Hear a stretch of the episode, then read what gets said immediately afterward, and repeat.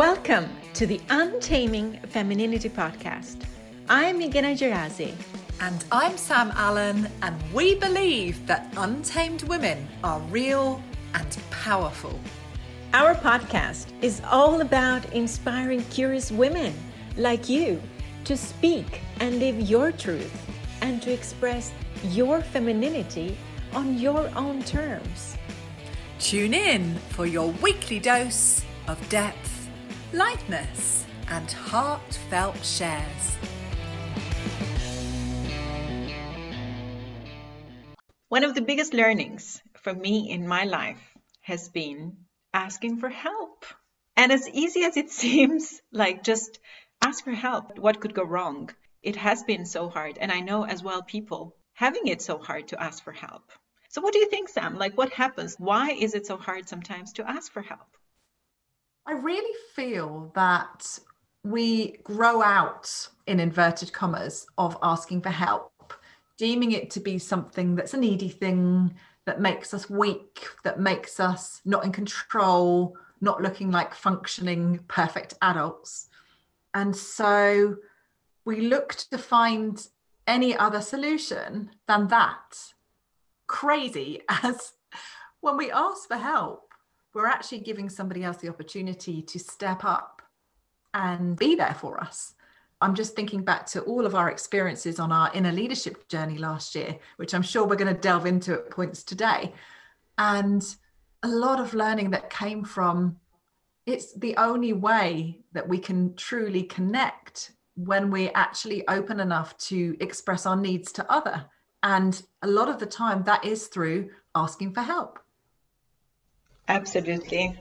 And to add to what you said, because I love the thing that you said about it looks like it's a weak sign or it's out of us wanting to be in control and not extending a hand to other people. It is that. It has been that also for me personally. It has been very much like, yes, I can do this on my own. And also, I don't need to share the credits with other people. So I can just take everything on my own because I can. And it's such a lonely place to be in. It's not an abundant mindset. It's not a, a mindset of growth as well. It's not a place where you are connected because it, it's this ego that wants some kind of validation that, yes, I can do this on my own and, and I will. Yeah. It's, it's also a place of stubbornness as well, it feels. I was going to say that. Yeah, yeah. And like this... It almost has this blocking impact, doesn't it? Like, I don't need you. I'm okay. Thank you very much. That's the energy. And I'm feeling my hands start pushing forward. Like we almost, we almost push people away when we come from that place. Exactly. And it's such a lonely place to be because, and I know it for myself as well. When people ask for help, that is such a huge connection. And we all want to help. We all want to do something for other people because that is like, um, I wouldn't say ultimate purpose in life, but but it is a way of connecting with others and feeling that you're doing something purposeful. Yeah, totally. My mind's cast back to our second retreat, and I won't disclose the whole secret element of this retreat, but there was a day where I woke up and just felt atrocious. I knew what was coming and I wanted to get the hell out of there, quite frankly, Megan. I'm sure you'll know that day. So my head saying get the hell out of here or hide or do whatever, you know, do anything but don't feel like this there. And then something in my heart was saying, look, you're on an inner leadership retreat, you know, we're all going through this together and surely this is the point, reaching out. So to cut a very long story short, I remember coming down to breakfast on that day, kind of semi in my pajamas still. And there I was, sobbing, honestly, into my cereals and letting myself be seen, which was for me, I guess, asking for help in my own way um, in that place. And I can honestly say, and there, as I even begin to, to speak to this, my belly kind of just relaxes massively. I've never felt so loved in my whole life as I did on that day. The amount of people that um, showed up for me, that gave me a hug, that um, just looked at me with this um, knowing humanity, like, I know this, I'm this too, actually. I feel this and I want to be there for you, um, was life-changing for me. It made me realize that it's in that place where we most need help that we can most connect, and that we, yeah, that we create actual transformation in our lives. So asking for help is such a biggie for me. And that's beautiful. And thank you for sharing that experience. And one detail among everything that you mentioned was very much you, that you said it was your way of asking for help, showing that vulnerability. I'm curious for my own learning and maybe for our listeners' learning, because for me, what doesn't come easy is the verbal part, like the words, asking for something that I need. Yes, some people, uh, they would connect to you when you're in, in that vulnerable place. And that could be also a way of how you understand that covering of needs or asking for help in your case. What I want to ask is, you know, sometimes when you we're in that vulnerable, people are like, like, take your time and take your space. Yeah. So it's in that vulnerable place, asking for help. How do we do that? Yeah. So I am learning that there is always a, like a slight feeling of risk when I ask for help, because what about if other doesn't help me? What about if I get let down? Will I feel rejected? Will that make me feel worse than I actually already feel? So I'm realizing that there is a little hurdle to overcome in self around that. And when we articulate it, when I articulate it, my need, my request for help, it might not come instantaneously from that very person that I've asked for help, but it will come to me in some way or other. And so I'm learning that something always comes from the risk that I take to put it out into the universe. And that trusting that process enables me to do it more and more. And I do think it's even more powerful when we can be specific and clear with what we need, because that allows the universe, other, to really see and feel it and provide what's needed. Yes, it's great what you're pointing there, especially the part that I take with me is very much this practice of speaking out our needs, especially for someone that is not used to speak up our needs.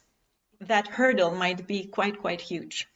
And I would suggest starting slow and expressing our needs, and also maybe starting with a place where we feel safe, with people that we feel safe, and then expanding that more and more.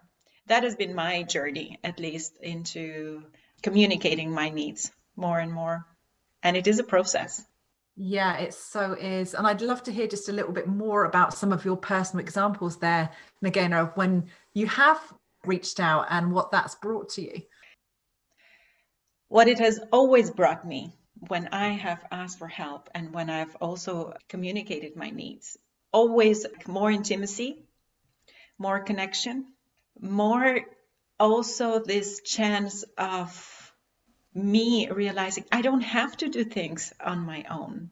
There are people around me that love me, that want the best for me, that want to help, want to be there present, want to be part of my experience and my life. And I'm giving people a chance to be that and to give me that.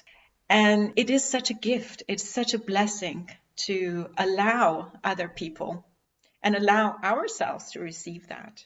I think that has been the huge learning of receiving as well, and belonging. I mean, these are huge words. I know these are huge words. And at the same time, just the simple fact of asking for help can bring that. It's crazy. Oh, yeah, that, there is an element of self-ownership and self-actualization really in this process. I feel like the more articulate we become in voicing what we need and asking for help, the more we grow into ourselves, and actually the more impact we have on others around us that are seeking to be there too. So we're not just doing this for ourselves, right? We're doing this so that we can live in a world where it's okay to ask for help. Exactly. And please ask for help. You know, one of the areas in my life where in the past I struggled to ask for help was when I was experiencing anxiety. It felt like a lonely place. And when I was really in the midst of racing heart, racing thoughts, emotional numbness, catastrophizing in my mind, it was really, really difficult to access the presence to articulate to anyone around me what I needed. And actually, during that time, one of our tribe mates really came to my rescue with a suggestion which made such a huge difference to me. So Sarah actually recommended that whilst I wasn't feeling in an anxious state, I make a list of what I need when I'm there and put it up somewhere in the house or give it to people that I would be spending time with. And so I did. I made like a list saying, I need you to give me a hug. I need you to tell me everything's going to be okay. Really basic stuff, but I could never have articulated that in the moment of having it. So equipping myself and other with that list turned into be quite a, a useful resource. And it also helped me to identify uh, what it was I was going to be needing in those times. So I think we can resource ourselves by almost thinking ahead a little bit to areas of our life in which we're likely to need help and begin working out what that looks like and actually brainstorming a bit around it and getting that down on paper or what have you, so that we can go back to it and it's something that we can use as a resource. What a great tool.